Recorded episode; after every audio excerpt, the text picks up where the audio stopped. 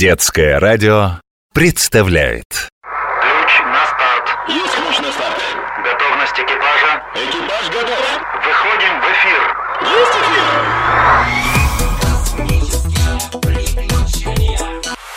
Космические приключения.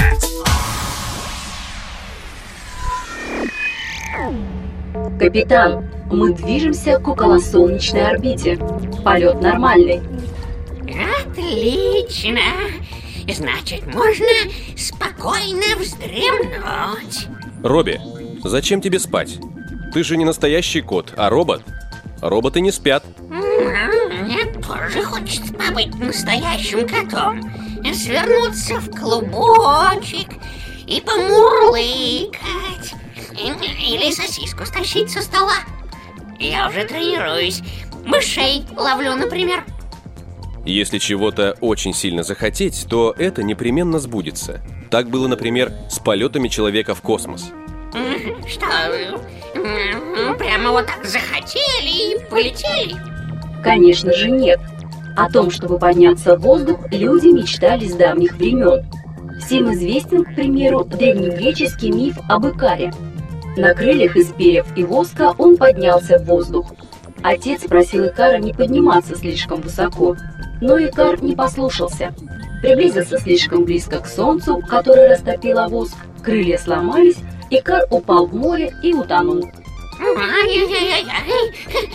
Может, нам не надо лететь на околосолнечную орбиту, а? Вдруг там жарко? Не беспокойся, Робби. Наш корабль сделан не из воска и перьев, а из специальных материалов. Правда, людям пришлось пройти очень долгий путь до постройки космических кораблей. Способы взлететь придумывались разные. От полета при помощи связок птиц до полета при помощи облаков. Но ничего не получалось. Закончилось тем, что в 1782 году французский академик Лаланд написал «Окончательно доказана полнейшая невозможность для человека подняться в воздух». Вот ему, наверное, потом стало стыдно, этому академику. Да, и стыдно ему стало уже в следующем году, когда братья-французы Жозеф и Этьен Монгольфье построили большой шар из материи, который надувался горячим воздухом. Назывался он Адастра, что в переводе с латинского означает «к звездам». М, Неужели они на этом шаре прямо к звездам улетели?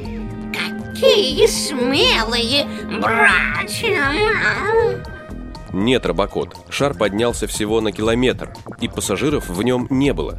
Никто не знал, что случится с людьми, если они поднимутся на такую высоту. А первыми пассажирами шара стали утка, петух и баран. Я так и знал. Опять котов обидели. Додумались тоже. Баран. Ну и что им смог рассказать какой-то баран о своем полете? Вот если бы полетел кот.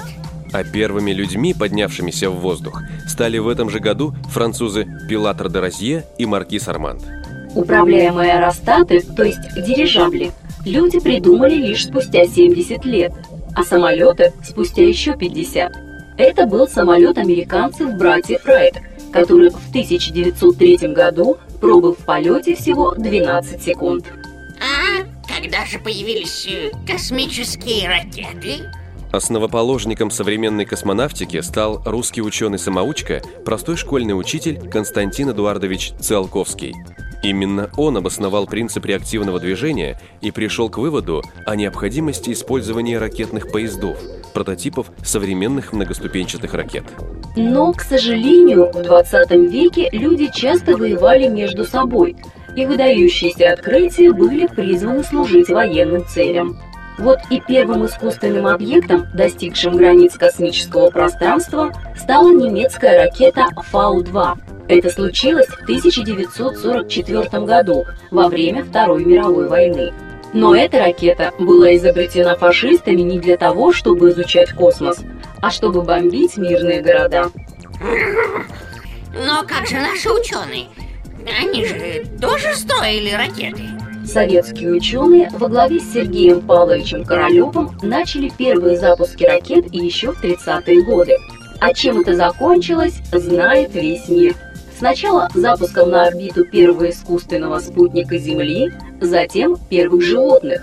А в 1961 году полет в космическое пространство совершил первый человек Юрий Алексеевич Гагарин. Но об этом я расскажу тебе чуть позже. Мы уже выходим на околосолнечную орбиту. Хм, хорошо.